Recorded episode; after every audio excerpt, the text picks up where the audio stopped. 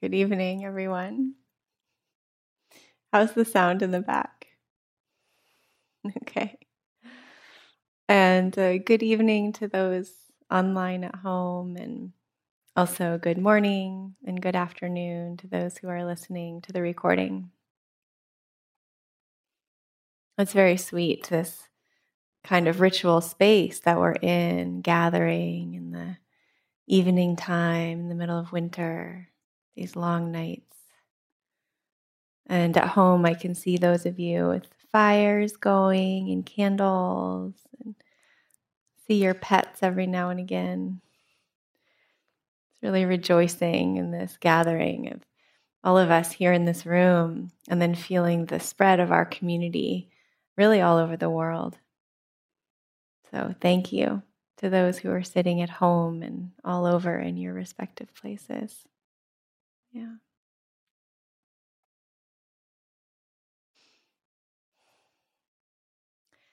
When I was a little girl, every winter solstice, my family would do a ritual. It's all the women in my family. My mother, sometimes my grandmother would join, all of my aunties, a lot of eccentric aunties. Sometimes my friends would be invited. This Celtic ritual was carried down through my family. My mother, in particular, was very committed to these rituals marking the turning of the year. So we would go to my auntie's living room, and it'd be a lot like this you know, low light, a lot of candles, and we would gather. My mother would always lead the ritual with a reading and a reflection. And then she would move around the room and put a pinch of salt on each of our tongues. She would come, you know, directly and say to me, Taste the breath of death. Salt on my tongue. And then each of us, in our turn, would go down to the floor and lie on the earth, curled up in the dark, all the candles out. And it was a symbolic dying, dying of the year, a very participatory and deliberate descent into the darkness, into the unknown. I remember feeling all curled up on the earth and feeling the steadiness of the earth beneath me, the companionship of my family all these women around me. And also the mystery of it. Is this what it's like to be dead? You know, and a kind of long silence has always felt interminable that we would all stay very silent and quiet there. And then my mother, again, get up, light one candle, and come around to each of us, pull us to our feet, and say, taste the sweetness of life. And we would have honey and sometimes apple. And the sense of, you know, as a little person, oh, I'm born. What's going to happen? Who will I be this year? I don't know yet. The magic of those evenings is so indelible for a variety of reasons. The time of year, the winter solstice, is always so powerful. These long nights, and the slant of the sun, the quality of light. And I think for me in particular, so powerful this encounter with symbolic death, witnessing the death of the year. And also a sense of welcoming the unknown here we are turning into a new season. What's to come? We don't know. But in particular, in alignment with what we've been saying all along, I think for me, it was the sense of company. You know, I was often the only little one in the room. There's all these grown people doing this ritual together. In the sense that it was going to be okay because we were there doing it together, gathered, deliberate, a matrilineal line.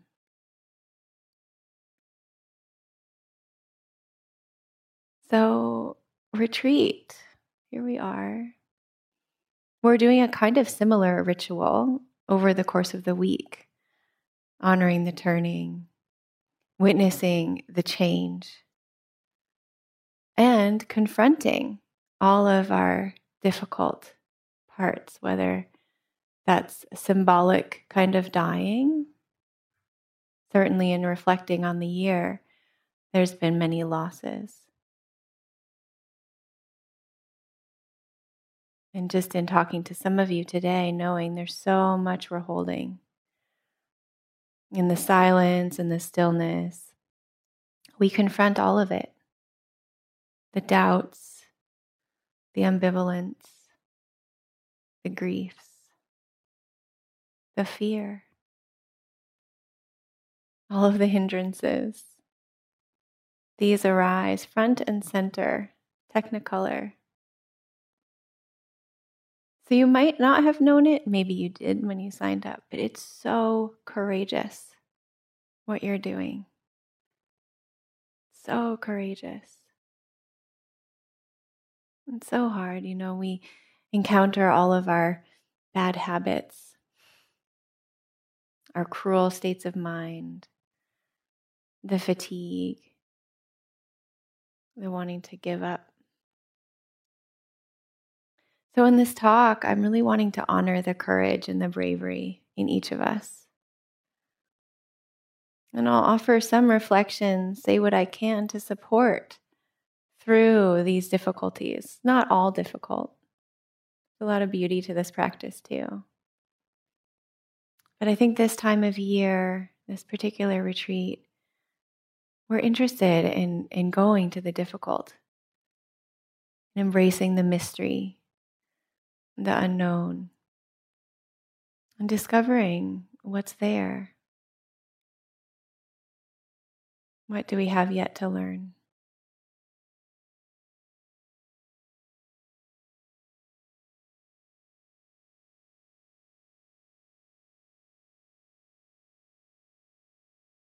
So often in the silence and the encounter with all of our demons, our difficulties, we throw up all our defenses. And these sometimes come in the form of the nivaranas. This is difficult. I think I'm just going to go to sleep. Or the mind gets angry, or you just need something pleasant to dull the pain a little bit. So it's why we talk so much about the hindrances, is knowing they're a kind of response to difficulty. But there's such a, a much longer list. There's the fight, flight, freeze response. We're becoming literate in all of these responses, all the difficulties. We might add to that list anxiety, or Oren spoke last night about all the internalized oppressions that we have and we see when we're here. The ways parts of us have been invisibilized, marginalized, outrightly oppressed. So the list is long. And I'd like to focus in on one in particular tonight, but knowing that the instructions for how to work with any of these are often the same. So I want to focus in on fear on the path. Knowing fear can come in so many guises. It can be just the slightest sense of anxiety or worry, and all the way on the spectrum to full blown panic and terror. I think in these times, the world is really scary, isn't it? And maybe it's always been this scary, it's always been this dangerous, but we've been invited to see a whole other level over the past few years. And I think with climate and all of the other calamities, we're probably going to see some more. So, working with fear.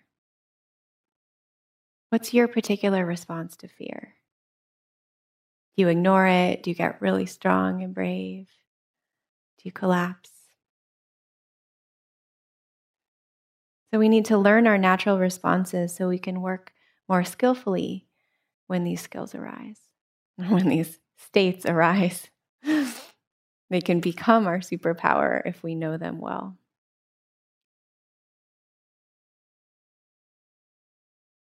So, I'll share a story about a particular teacher of mine who's a very good teacher in the face of fear and danger.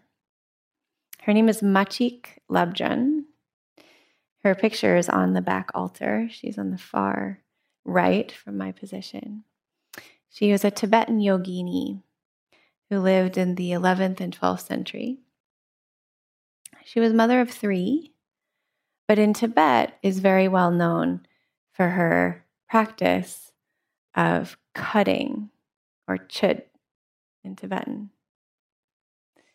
So, what she would do is she went to all the scariest places.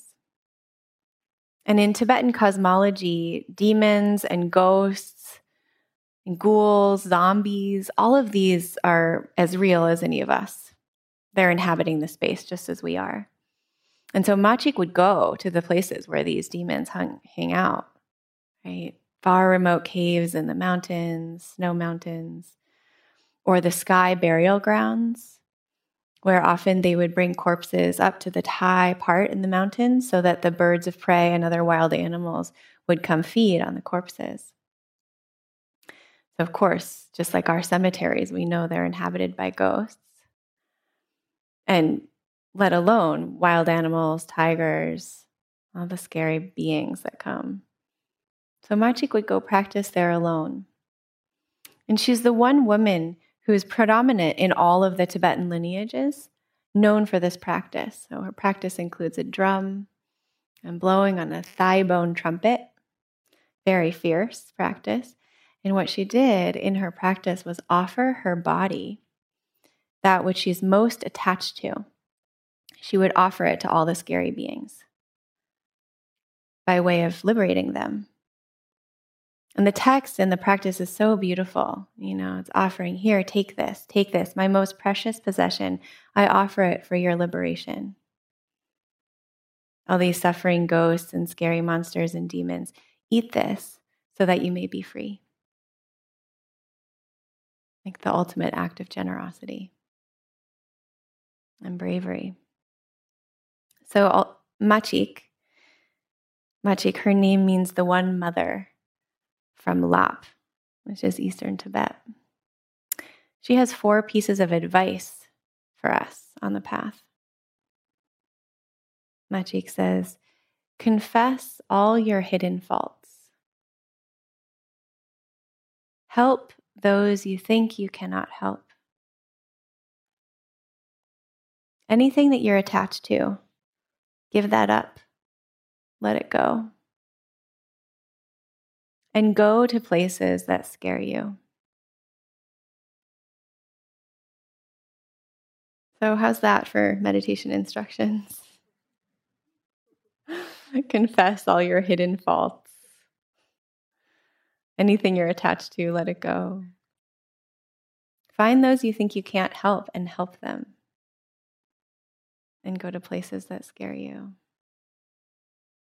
I would say you are doing that now, even though you might not have signed up for it. This is what we're doing here. And often, when we're brave enough to do that, we're so surprised. Everything's different than what we thought. Sometimes it's very disorienting on the path, but it's ultimately, I think, deeply freeing.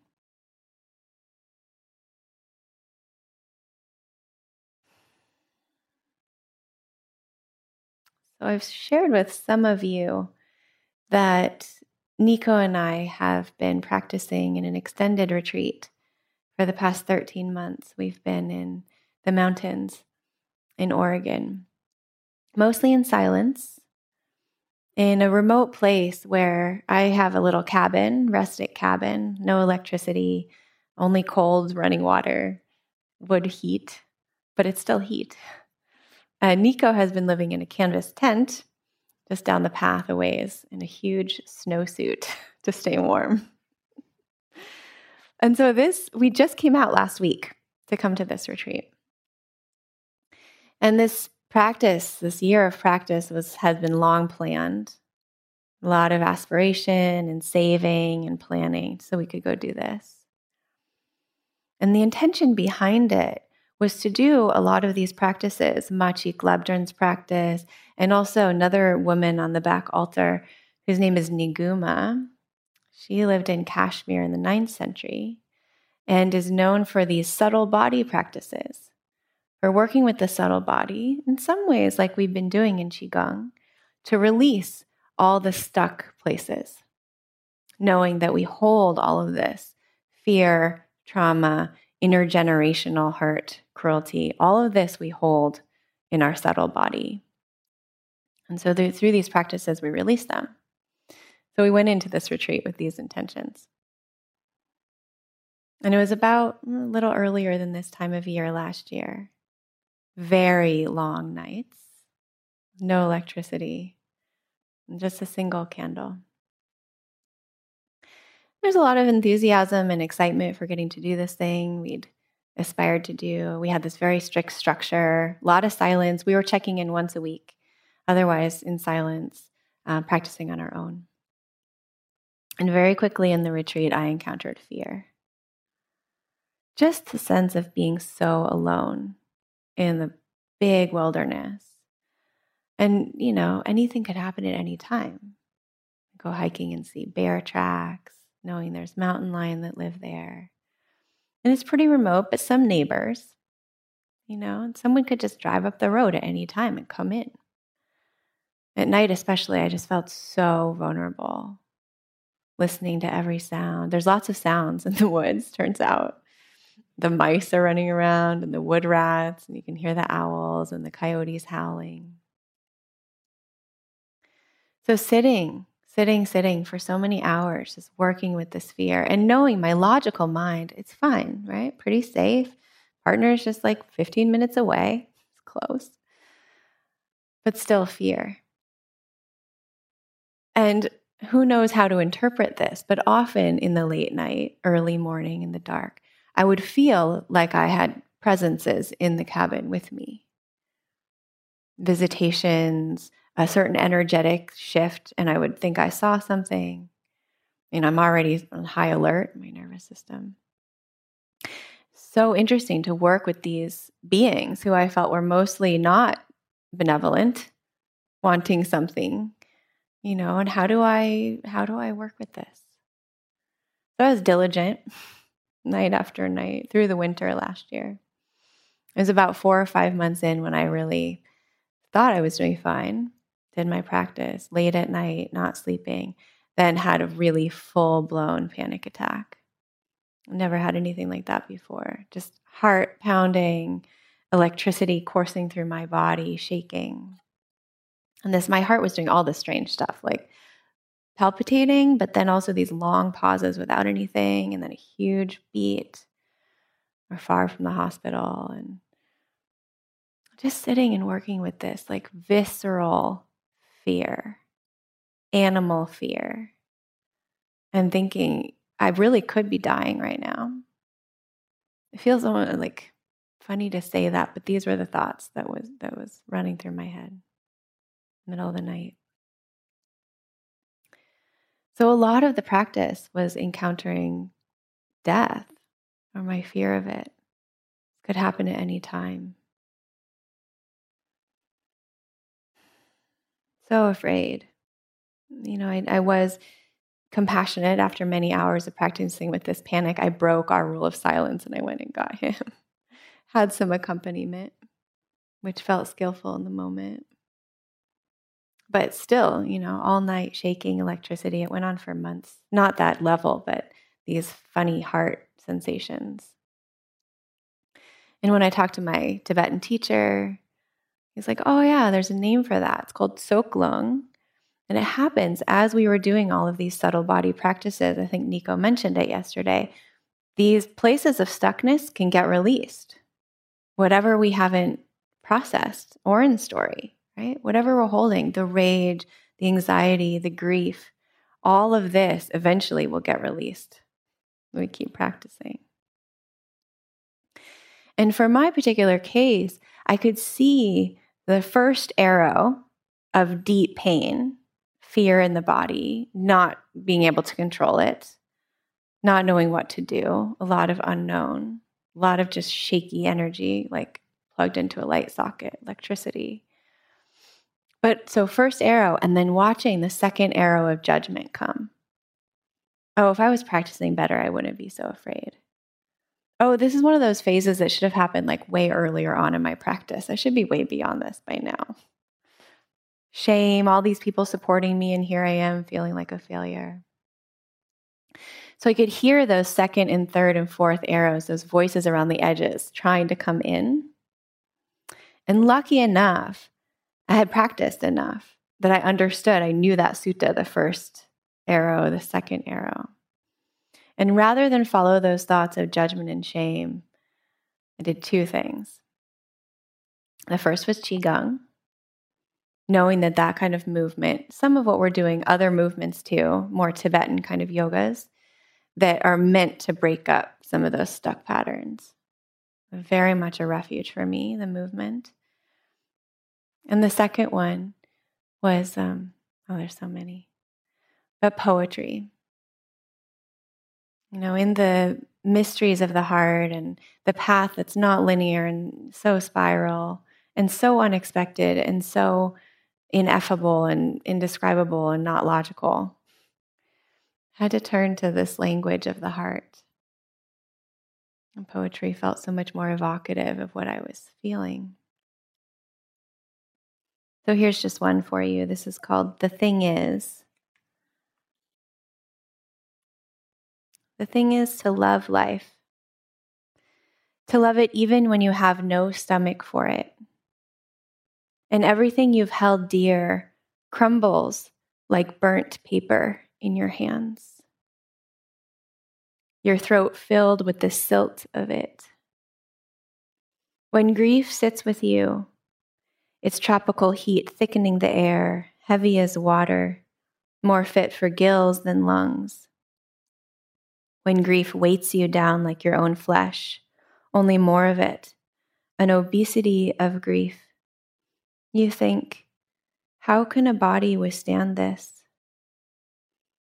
Then you hold life like a face between your palms, a plain face, no charming smile, no violet eyes, and you say, Yes, I will take you. I will love you again.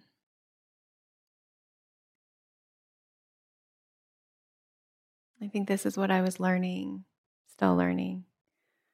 I will love you anyway completely struck with terror, numb, frozen, just trying to get through the day.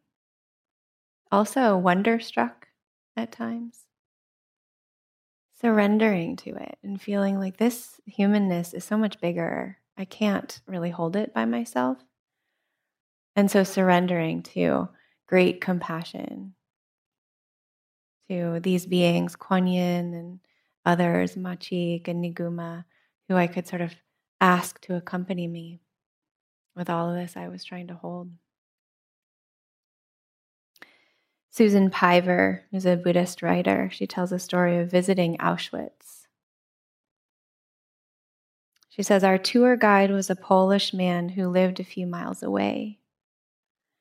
Describing the horrors of Auschwitz was his job and had been for close to a decade. We followed behind him as he described the purpose of each building and the evil and unimaginable suffering that took place at every turn. At one point, I stood next to him as we waited to enter a particular section of the camp. What is it like to live so close to a place like this? I asked.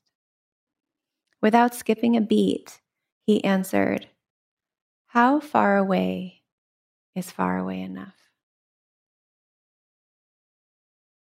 And she says, I will never, ever forget his words and the power that can be sourced by stepping into what is most brutal as a means of protection.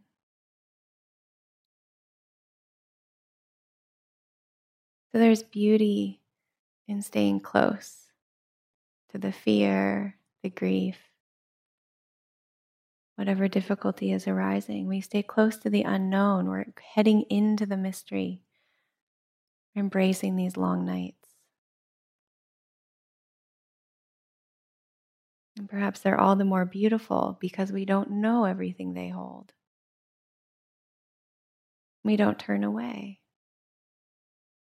And you've probably already seen how those moments of courage really give birth to such beauty courage, confidence, seeing things you didn't know before, healing softens us and it makes the world more lovable. You know, we say, Yes, I'll love you again, even in all the brokenness.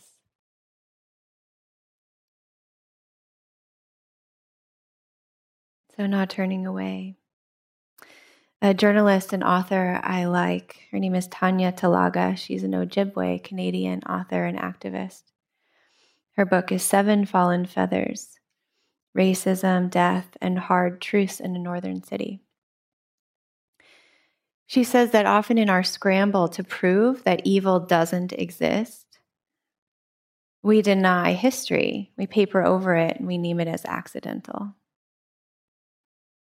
And this is often what's happening, isn't it? We're trying to just paper over and make it somehow okay. Even inside. And there's it's actually not a problem. We're just trying to be okay. So all of our defenses, all of our ways of distraction, it's not necessarily a problem. But what we're doing here is becoming aware of those so that we can have more agency and choice. When do I confront? And when do I resource? Take a break.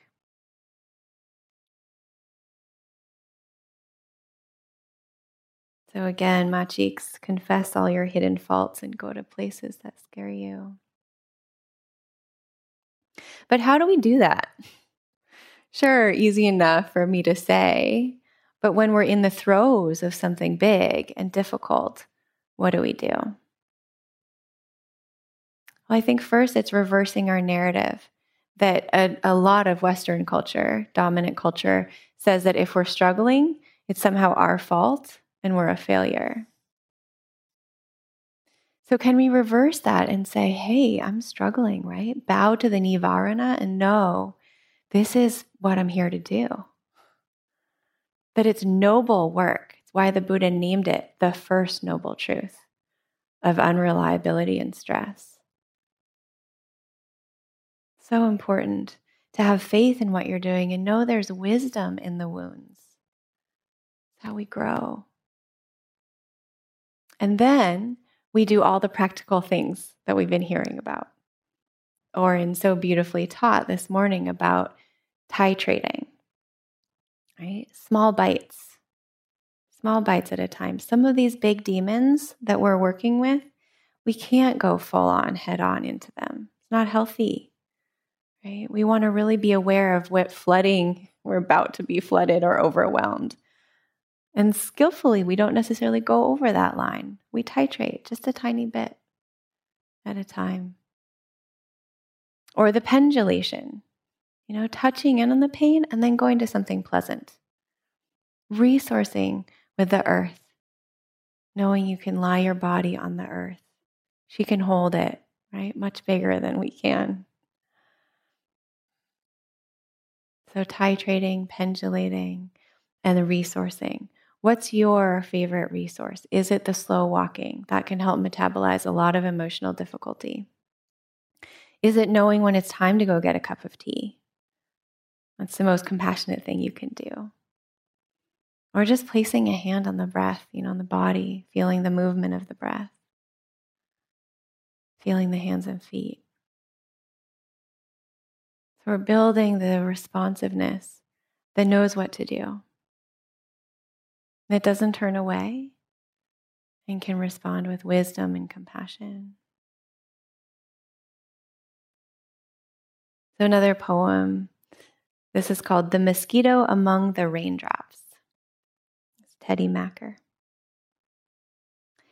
The mosquito among the raindrops.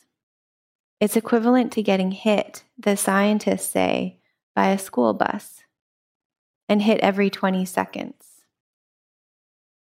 And the mosquito lives. In fact, she doesn't even try to avoid the drops.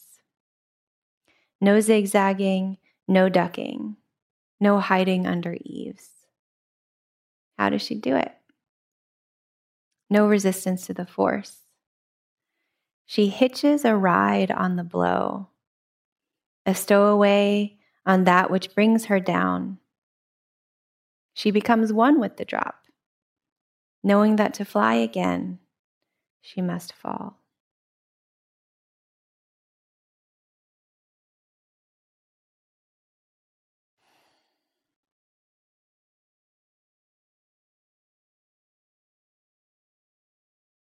So, in group this morning, somebody asked a really good question.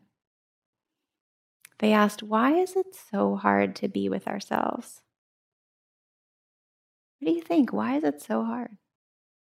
Doesn't it seem like it should be easy enough? Especially in a place like this, we're so cared for, it's so comfortable and beautiful and warm, and food out, you know, so beautifully abundant. But why is it so hard? one of my Tibetan teachers, when I asked him that, he said, We're most afraid of space. That's what we're most afraid of the space of the schedule, space of your own mind. And in daily life, I know this is certainly true for me, I'm filling up the spaces in my calendar. Right? Even downtime, there's a little bit of a like, oh, but what am I going to do? so painful when I see that. So conditioned to just be running all the time. So we fear the simplicity, we fear stillness, we fear the dark of this time of year. So many ways we're afraid of space, the unpredictability of it, the uncontrollable nature of space, its boundlessness, having to wait for a diagnosis, not knowing if there's a cure. We fear new situations and new relationships. All of it is understandable, but what we hear in the Dharma is that the solution isn't certainty. It's not about getting it all perfect and working it out so your schedule's, you know, full and good and got it all together the way we're often taught. That's not the solution to this fear we have. So, what's the solution? Well, here we fall asleep and we get cravings. we feel filled with doubt. To work a bit with the nivaranas, with the hindrances. But as we encounter the biggest space in our own minds, and noticing how all the defenses we throw up the planning, the strategizing, the worrying, all the spinning thoughts, the judgments we see how futile those are. We start to see how all of our attempts in the midst of this boundless space they don't really work so well. So the same teacher, same Tibetan teacher tells this story about how when we're practicing, we start to realize that it's like falling through space. It's like we jumped out of a plane. And then at a certain point in practice, we realize we don't have a parachute. I think that was a little bit of my terror in the nighttime. But then another phase comes, and we realize there's no ground either.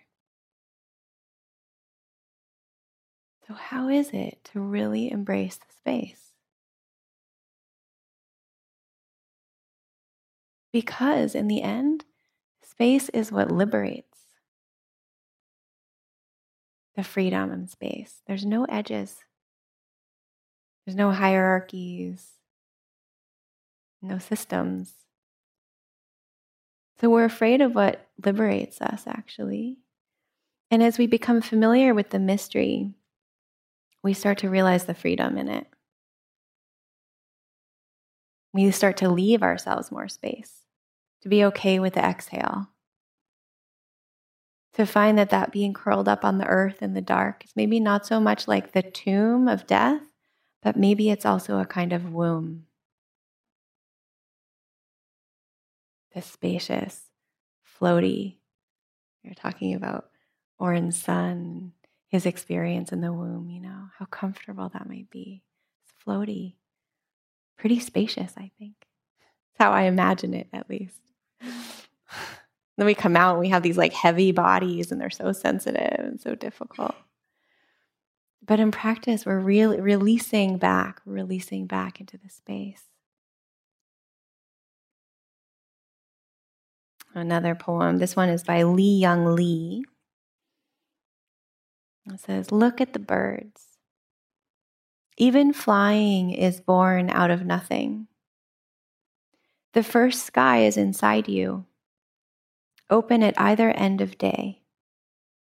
The work of wings was always freedom, fastening one heart to every falling thing. The work of wings was always freedom, fastening one heart to every falling thing. So perhaps the nature of our minds as space is uh, the work of wings, it's always freedom.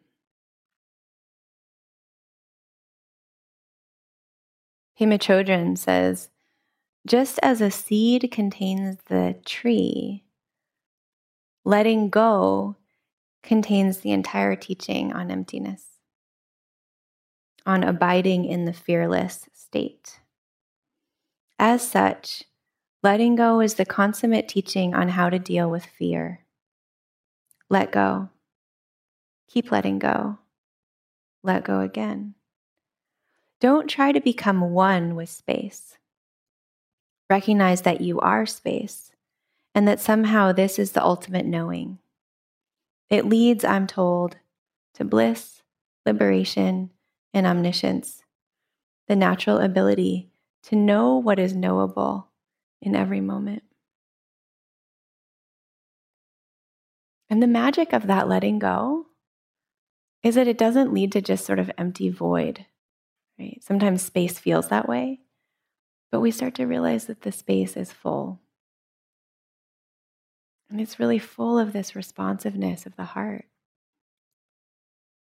It's full of compassion. But the nature of space is to love, is to be connected, is to know belonging. That's the nature of it.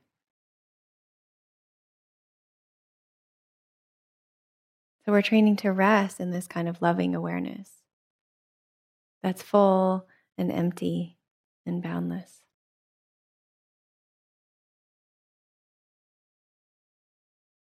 One of my favorite stories from the suttas is about 500 yogis, just like us, who were going into the forest to practice for three months during the rainy season. So they got all ready. They picked a very beautiful forest grove that was near a village that could support them with alms and medicine. They went off full of vigor to practice for three months.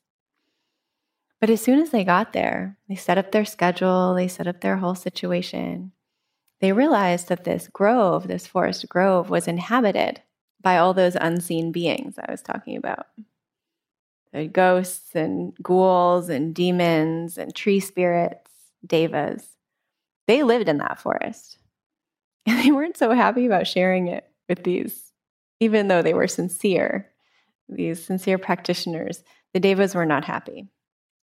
And so they started filling the forest with scary things. Startling sounds at night and really icky smells wafting through the air. And these visions scary visions of monsters were happening. And these yogis were full of terror probably having panic attacks at night so they went running back to the Buddha from the forest. All of them. They said, We can't practice here. Not a good forest to practice in. It's haunted. It's all these smelly things going on. No, we need a, def- a different forest. Can you provide that for us, please, Buddha? And the Buddha, like a good parent, he gave a beautiful teaching. And the teaching he gave was the Karaniya Metta Sutta, which is some of what we heard from Carol today in the sense that wishing in gladness and in safety, may all beings be at ease. So he said, you have to go back to that grove and do your metta practice for these spirits, for all the unseen beings. Wish them love and happiness and well being and ease. So, however reluctantly, all the 500 practitioners went back. And they did that very diligently, practice metta. And it wasn't too long that these devas and tree spirits began to appreciate the yogis and their practice. And instead of filling the forest with scary things, they filled the forest with flowers and perfumes and sun, all the pleasant things. I think the story ends with all 500 practitioners gaining enlightenment during that three months. And in some ways, I think we can feel that here. Here we are, 2,600 years later, doing a similar thing.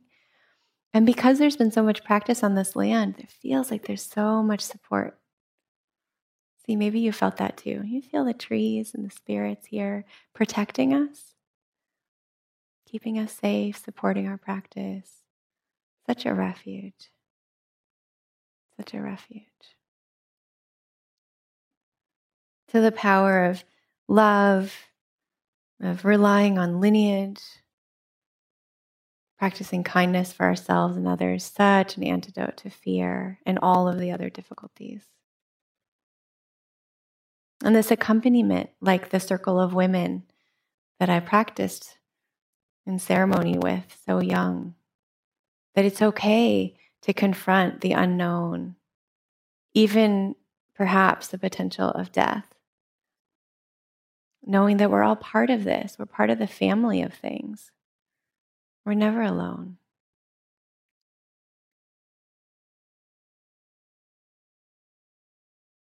And so, in working with all these difficulties on the path, the anxiety, the restlessness, the not knowing quite what to do, having to make big life decisions, sense of doubt in yourself and the practice. We need so much friendly accompaniment, so much patience, so much care and kindness. And we remember, we have the wisdom to know that this is the path. This is the practice. We're not doing anything wrong. Shouldn't be any easier. And through it, we're really softened. We learn about slowing down and leaning into the spaciousness. And we keep going together through all the scary forests and the open meadows. And again and again, as we keep encountering the difficulty, there's confidence that grows that sees, oh, I actually know how to be with this. Oh, sure, all this difficulty is arising, and I can place my hand on the earth, let her steady me, and know that I can do it. If you reflect on all the things you've been through already, it can be with this moment, with all that it holds.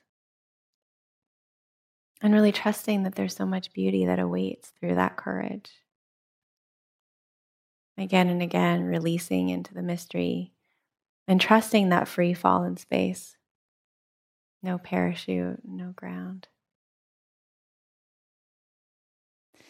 So, thank you so much for your courage to confess your hidden faults with us and for the bravery to go to all the scary places. And I think collectively we can trust that as we do this, we're building the wisdom to help even those we think we can't help. That's what we're doing. So, a deep bow to your practice. I'll just close with this dedication of merit, this wish that in all of our difficulty, our willingness to stay again and again, to resource, to accompany ourselves, may all of these efforts benefit our own freedom and well being but may they also ripple out so that even all of the ones who are lonely and scared and not knowing quite what to do, may they also feel the force and the power of what's happening here. May our practice benefit all. May it further our waking up together and our learning to belong to each other.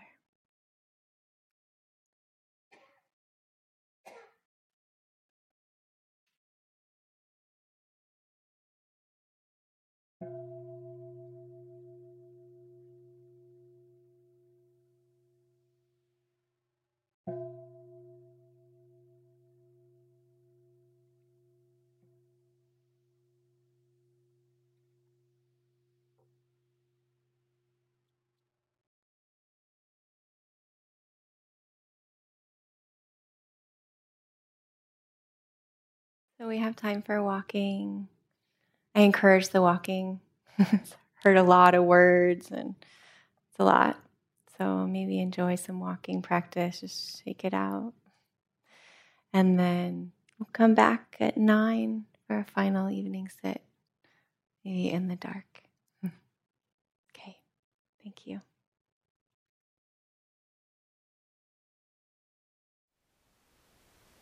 Thank you for listening. To learn how you can support the teachers and Dharma Seed, please visit dharmaseed.org slash donate.